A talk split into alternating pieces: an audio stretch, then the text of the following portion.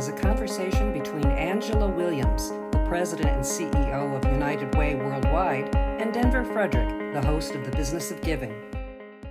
A case could be made that the most important and most influential nonprofit organization in the world today is United Way Worldwide. And although it's a global organization, its power and its impact comes from understanding and serving local communities. And here to tell us what's been happening at the United Way, as well as where it's headed, is Angela Williams, the president and CEO of United Way Worldwide. Welcome back to the business of giving, Angela. Thank you, Denver. It's good to be back. The last time we spoke, you were the CEO of Easter Seal. So now you've been in this new role for just about a year now. What would you say is your number one takeaway, Angela? my number one takeaway now that I'm in this seat with United Way Worldwide is that even though there may be similar issues in each community that we serve, there are still distinct differences on how we craft the solutions for that particular community's needs. Do you find it a challenge sometimes to have a single thread that goes through your 1100 United Ways in 37 countries but at the same time being able to customize solutions on a community by community basis? I think that is the secret sauce right there. Because when we think about access to healthcare, or we think about homelessness or economic mobility, or just basic needs where someone may need help with food or utilities or paying rent, those are needs. But then when you really drill down and look at the specific community, how we approach assisting that person or creating systems of support and building out that safety net has a local flavor to it. Oh, that's really interesting. There's that old expression which says that everything old is new again. And one of the current trends in philanthropy right now is place based philanthropy. And I follow this very closely and I talk to people about it. But as you know, I started my career at the United Way and I was thinking about it the other day place based philanthropy that is the United Way. That's what it's always been. And it's even becoming more so with your focus on local communities. Tell us about that focus. And also, how does the United Way try to show up in a community? Well, Denver, first of all, it's just so exciting to me that you are a former United Way colleague. I love it. And a proud uh, one. I love my time there. Adore the organization. That is so wonderful. And I hope we've contributed to your pathway to get to where you are now with the business of giving. So that tells me there's still more for me to do. I can look at your career.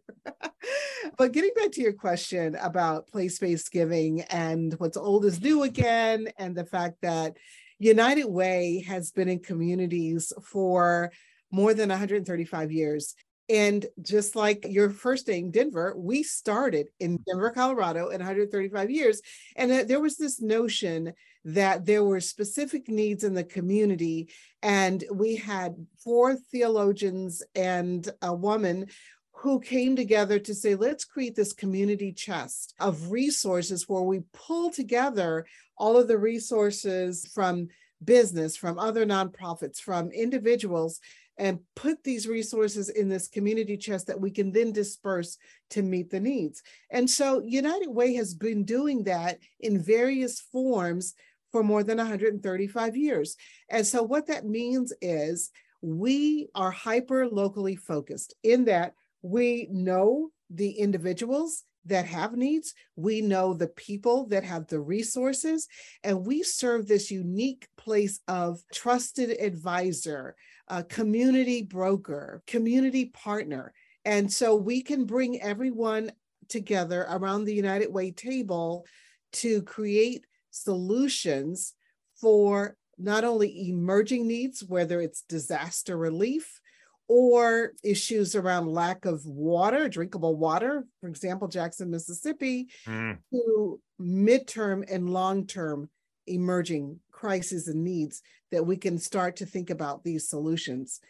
Yeah. And you just described there is something else which has become a buzzword, maybe about 10 years ago collective impact, where organ things come together and you share information and you focus on a complex solution. And as you say, for 135 years, that's what you've been doing. How challenging is it to keep a 135 year old organization relevant? I speak to a lot of older organizations, and sometimes, despite what they try to do, there's just a lot of layers and a lot of history. What do you do to remain so relevant? That's a great question because you're right. Organizations, whether they're for profit or nonprofit, have life cycles and they are always in need of a refresh based on what is currently the current environment and external factors. So, for example, when I think about technology and AI, the old way of connecting with people has changed. We have the internet, we have the access to the internet where people will go on and look for resources. And then we have different ways of giving where people used to go to church to give, or we had workplace giving campaigns, but now people from their cell phones can actually just find out what organization does something that they're passionate about and go right to that organization. Or then we have other processing platforms where people can stand up a fund quickly to meet a need that's happening locally. So, given these external factors, they impact how we as an organization look at reaching volunteers, reaching individuals, sharing various nonprofits that we're connected to and the role and importance of United Way. So we're kept on our toes. Yeah. We have to be because the world is rapidly changing. And so one of the things that I'm looking forward to doing with United Way and our 1100 local United Ways uh, in 37 countries is to really build a nimble flexible organization that is able to meet needs and change with the times, change with how people are thinking, looking at trends, but not only looking at trends because those are backward looking, but looking at signals which is forward looking. What do we see coming down the pike, and what decisions can we make today that will impact us 20, 30 years from now and set us up for a future that's mm-hmm. really sustainable, impactful, and relevant. What is one of those things you see coming down the pike? So, when I take a look at certain signals, I think, for example, and I use these examples all the time, and it's almost too late now because I'm sure the nonprofit sector is not thinking about this. But when you look at now how in 2021, 2022, we're hearing more and more about launching and citizens, everyday people going up into space and mm-hmm. the creation of pods to live in space. And we hear a lot about Elon Musk doing this type of work. So the question for me is well, what if all the high net worth donors decide they want to live Earth and go somewhere else? then how do we create relationships? And I mean, it sounds out of this world, but it really is. It really is, literally. Yes. no, that's great thinking because that's exactly the kind of thinking you have, even as crazy as it may seem. Things like, look what's happening to our world right now. Things that were preposterous are currently happening. It's so interesting what you say about connecting with individuals because I come from an era when we did these workplace campaigns. All I got was really a big batch every quarter of money that came in from those companies. And now I know you still have corporate relationships, and we'll get to those in a minute, but I didn't even know the names of the people. Now you need to connect with the names of those people because they're individuals and they're probably going to move from one company to another company. And you're looking to build that relationship, whether it be on Philanthropy Cloud or in some other fashion. Yes. And so one of the things I think that is important is that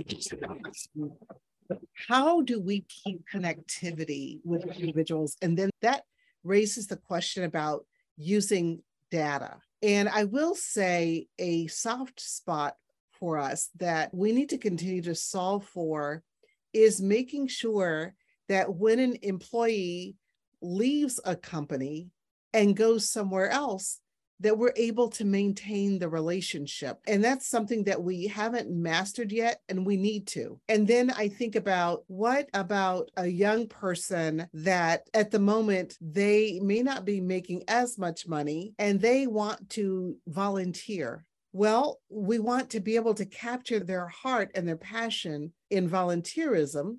But then, as you know, as a good fundraiser, you want to stay connected with them and move them along the continuum mm-hmm. to be a donor. Yeah. And it's uh, tough with volunteers. I mean, not only has workplace giving changed, the workplace has now changed. so where do you even find these people? And it's just a declining resource. And then it's even been aggravated further by the pandemic, where many people who had been volunteering stopped. And how do you then reignite them to come on back again?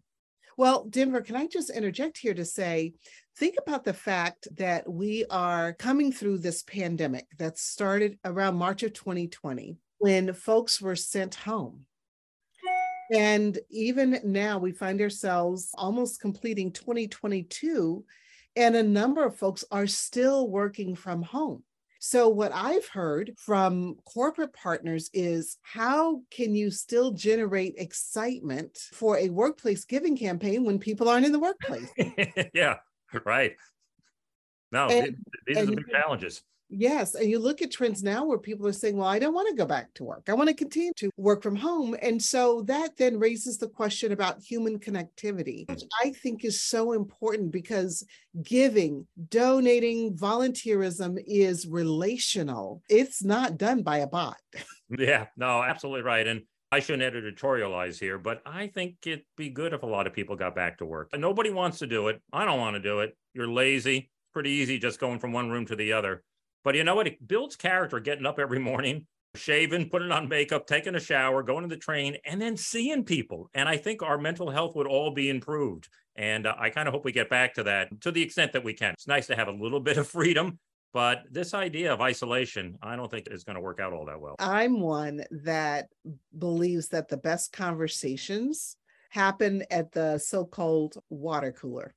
yeah, we right. don't have water coolers anymore, but there's nothing like just running into a colleague or going out to lunch or going out after work and just chit chatting. You just can't negate the importance of that. Yeah, and particularly I think when it comes to innovation, mm-hmm. because innovation, so much of it is serendipity, and it just happens, and you really lose that, and you can't do it in a structured. I'll have a Zoom call with you for 15 minutes later today. That's not the way it works. You mentioned corporate partnerships before, and that has really been a hallmark of the United Way, really pretty much since its very beginning. Tell us about your corporate sponsorships, and maybe a couple of them that you find to be particularly interesting. Well, we're blessed to have about 45,000 corporate partners. Wow. And that's an incredible opportunity to work with people in different industries in different locations and in different cultures because we have not only the smaller businesses, but we have global corporate partners. What I found so incredible in talking to various CEOs, and I'll just name the CEOs of a couple of companies that I've had the pleasure of just having conversations the CEO Valero in San Antonio, the CEO of Lilly in Indianapolis, the CEO of Johnson and Johnson, the CEO of uh, John Deere. What I find in talking to these individuals is that they are such strong supporters of United Way. They're strong supporters of the workplace giving campaign. And they believe in the work that we do and how they personally, as well as their colleagues and their employees, can really provide support in local communities. And I will just give you an example of how committed they are. I had a meeting with our European and Israeli CEOs several months ago. And the woman that's in charge of John Deere's corporate giving in Europe and the Middle East and Africa, she actually, I just had a short window of time. She actually, I think, took two to three planes, left her small kids with someone for the day to come to Paris to sit down to say how committed John Deere is mm. to the relationship with United Way and to talk about how we can increase giving in Europe and what the differences look like with respect to philanthropy in the European countries. So that speaks volumes about how committed these partners are. Procter and Gamble, Whirlpool, and, and so many others, Deloitte. Yeah.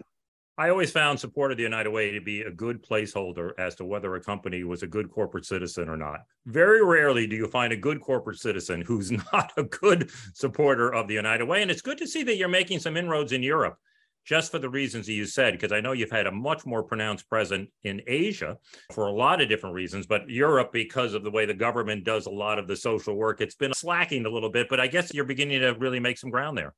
We are, and I just continue to have conversations with European leaders as well as our local United Way staff in Europe. One of the things that challenged the Europeans recently, I was hosted by Lazard in Paris for a leadership conference, and we talked about philanthropy.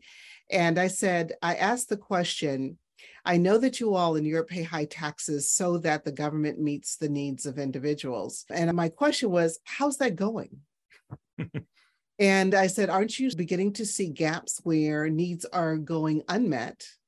And do you recognize the fact that even governments can have blind spots?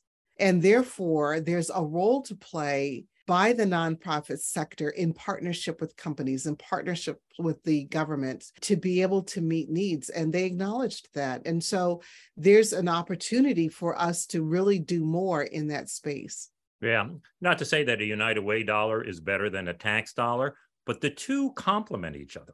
And the United Way can do things that governments can't do, including taking risk and doing things of that nature that then can be scaled at the governmental level. So the idea of putting it all in one basket isn't going to give you the most efficient or effective return. United Way Worldwide, you now have one of the most diverse executive leadership teams in the sector. Tell us about what you did to bring this about other than deciding to bring this about, which I think is the most important thing, and how this is changing how the organization makes decisions and how the organization operates. As a diverse person, Mm-hmm. I have always felt the need to be in a working environment that values diversity in all its forms and its diversity, including race, gender, nationality, professional experience, backgrounds, etc. And so being in this seat, I felt like there was absolutely no excuse for me not to model what an environment that I've always desired to work in. So it was wonderful to be able to have the opportunity to reach out to various individuals to say, Are you interested in working at United Way? Here's who we are. This is what we do. And for them to say yes. And it is absolutely phenomenal to have such a diverse leadership team and to model that for not only this sector, but for all of our partners. That is absolutely fantastic. Sometimes I don't mean to belittle this. We make it too fancy by half by having these studies and doing this and doing that. And I've always said so often, just have the CEO decide we're going to do it and do it right now instead of a lot of the window dressing that goes around before you actually get it done. You've also formed an advisory council, which is made up of some of your local affiliates. Tell us a little bit about that and how that's changing the dynamic of the organization. What I really appreciate is that there was work mm. underway prior to me starting at United Way Worldwide. And the work was to put together, the board of trustees put together an operating model task force to really look look at the business of United Way, how we govern ourselves, et cetera. And out of that task force came the recommendation to put forth a network advisory council comprised of approximately 35 leaders from around the world that are in the United Way system to really work with me my team and the board of trustees so that we have open dialogue and communication as we think about the strategy of the network about how we work together, how we govern ourselves, our future. And so I'm really excited to be working with this leadership team. For example, we are starting to talk about what does it mean to be a thriving organization, looking at that. We're talking about philanthropy and our current mode of raising funds and how do we look at revenue diversification for sustainability purposes We're having conversations about the brand, all of those things that when I talked about earlier about an organization and its life cycle, we're in that mode where we're doing that again. And we also are looking at the culture. So when we think about the vision that we're casting for the organization and the strategic imperatives that undergird that vision for our future state, then we must develop a culture that allows us to achieve that future state. So we're working on that too. Yeah, you're working on a lot. Let me pick up on one of those things, and that's philanthropy. And we've had a concentration of wealth in this country, and now more and more it seems we're having a concentration of philanthropy. We're getting more and bigger mega gifts, which is good on one hand, but mm-hmm. fewer and fewer people are giving to charity. What do you make of that pattern? How concerned are you over it? And what can be done to create a better balance?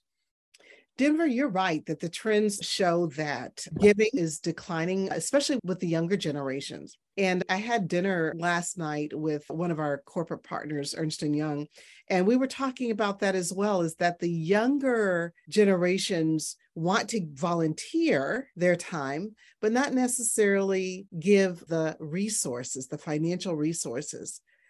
I think that we have to, in this sector, help educate the younger generations about how we need financial resources in order to meet needs.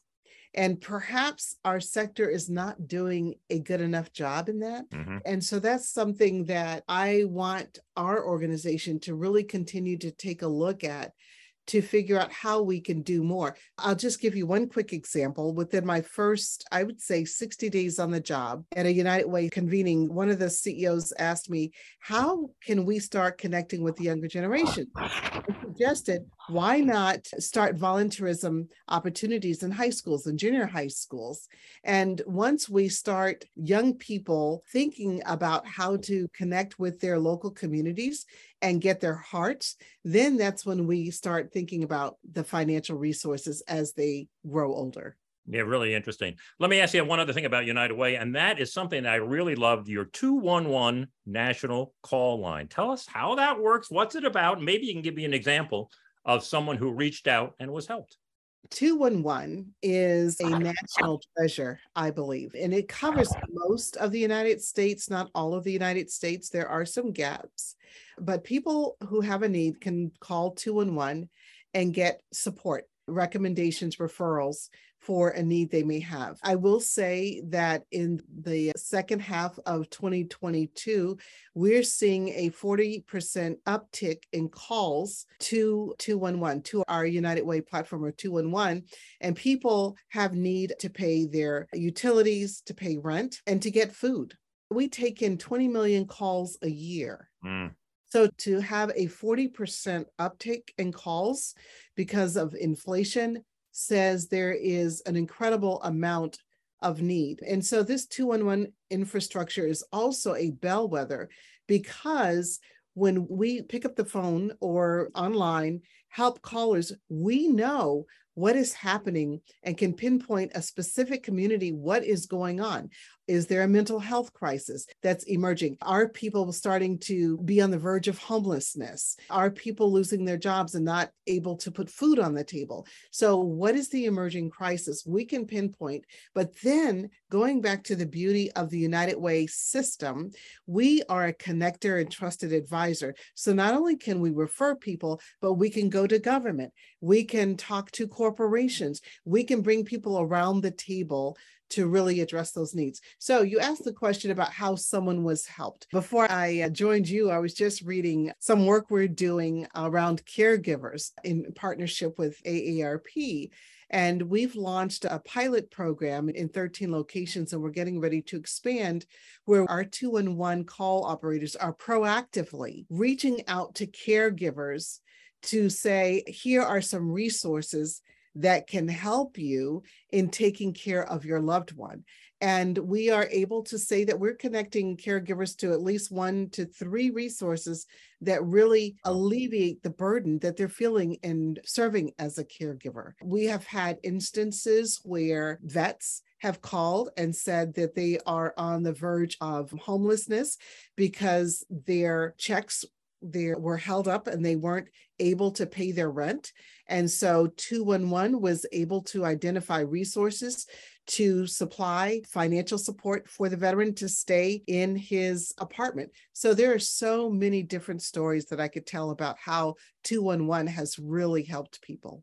Sounds like about 20 million, actually. So we don't have time, though. but one thing I really love about what you just said there is that so many organizations use data to measure impact. They want to see what they've done, they want to measure the impact, and they want to go back to donors. You are using data to drive impact. You're using the data to get in front of donors ahead of time, get to policymakers, and are really trying to drive and scale impact as opposed to just reacting. And that's a little bit what you said at the very beginning of looking ahead and not just looking back. I think that you get to a stage of your career and you say, hey, I'm a pretty good leader. And I think we've always feel, this is me at least, I always feel like I'm fully formed. And then the time I was like 20 to 30, I said, well, I was completely different, but now I'm 30, that's it. And then at 40, I'm like, oh no, I've changed again. Oh no, I've changed again. We always think that the moment we're at, we've arrived and we keep on changing. What has happened for you in the last year as it relates to your leadership? How has your leadership changed despite your long career? How has it evolved over the last 12 months? I would say there are two things. One, I have always considered myself to be a lifelong learner. And in this situation, now that I've moved into an organization that operates in 37 countries, I've learned how to show up based on a country's culture and its values. Mm. Someone recommended to me this book called The Values Compass. And I have used that to read up on a country before I've gone in to visit. That's been helpful. Secondly, it's about listening. So it's important that whenever I show up at a location, I listen first and I hear the language. I hear how people tend to approach things. And from that, I'm able to then respond and mm. hopefully be a leader that speaks in a language and from a value system that they can respond to and respect. And we can have that mutual open ended dialogue and respect for each other. And then the second thing I've learned is I don't like it when people go to a brand new leader and demand their vision for the organization on day one. so I am not a proponent of demanding that a new leader have a vision statement ready to pull out of his or her pocket on day one because I think it's so important for a new leader to listen and to learn the culture of the organization before beginning to formulate that vision for the organization. So, those are my two big things. yeah. Empathy runs right through both of them. Final question here. Once in a while, we have trouble sleeping because you have some really daunting challenges you face, and I'm sure they keep you up at night. But there's also the inability to sleep because you're so damn excited about something that you just can't wait to get up in the morning and get to work on it. What would that be for you? What I'm excited about is version 2.0. Maybe it's three, maybe it's four, maybe it's 5.0 of United Way Worldwide. And casting a vision that causes excitement and a stir, not only within our network, but externally such that people want to walk alongside us because they catch the vision and see the possibilities and want to be a part of making a difference in the lives of people. Oh boy, that's really nice. For listeners who want to learn more about United Way Worldwide, or maybe even more importantly, learn about their local United Way, tell us what people need to do to get engaged, get involved, maybe even send a few bucks along. Well, I love sending a few bucks along. Mm-hmm. We don't turn down bucks, but our website is unitedway.org. And on the website, people can then identify the United Way nearest to them. So I just say go to our website, unitedway.org, and there are ways to volunteer, to learn about what we're doing on the ground. Of course, ways in which you can donate to United Way. And we welcome everybody becoming a part of this wonderful worldwide family. Well, it's a rich, rich website, and there's a lot of great information there. I want to thank you, Angela, for being here today. It was such a delight to see you again and have you on the program. Well, Denver, I'm just glad that you invited me, and it was a thrill to learn that you used to be a part of United Way. I will always be part of the United Way in one way or the other. Thanks again. Take care.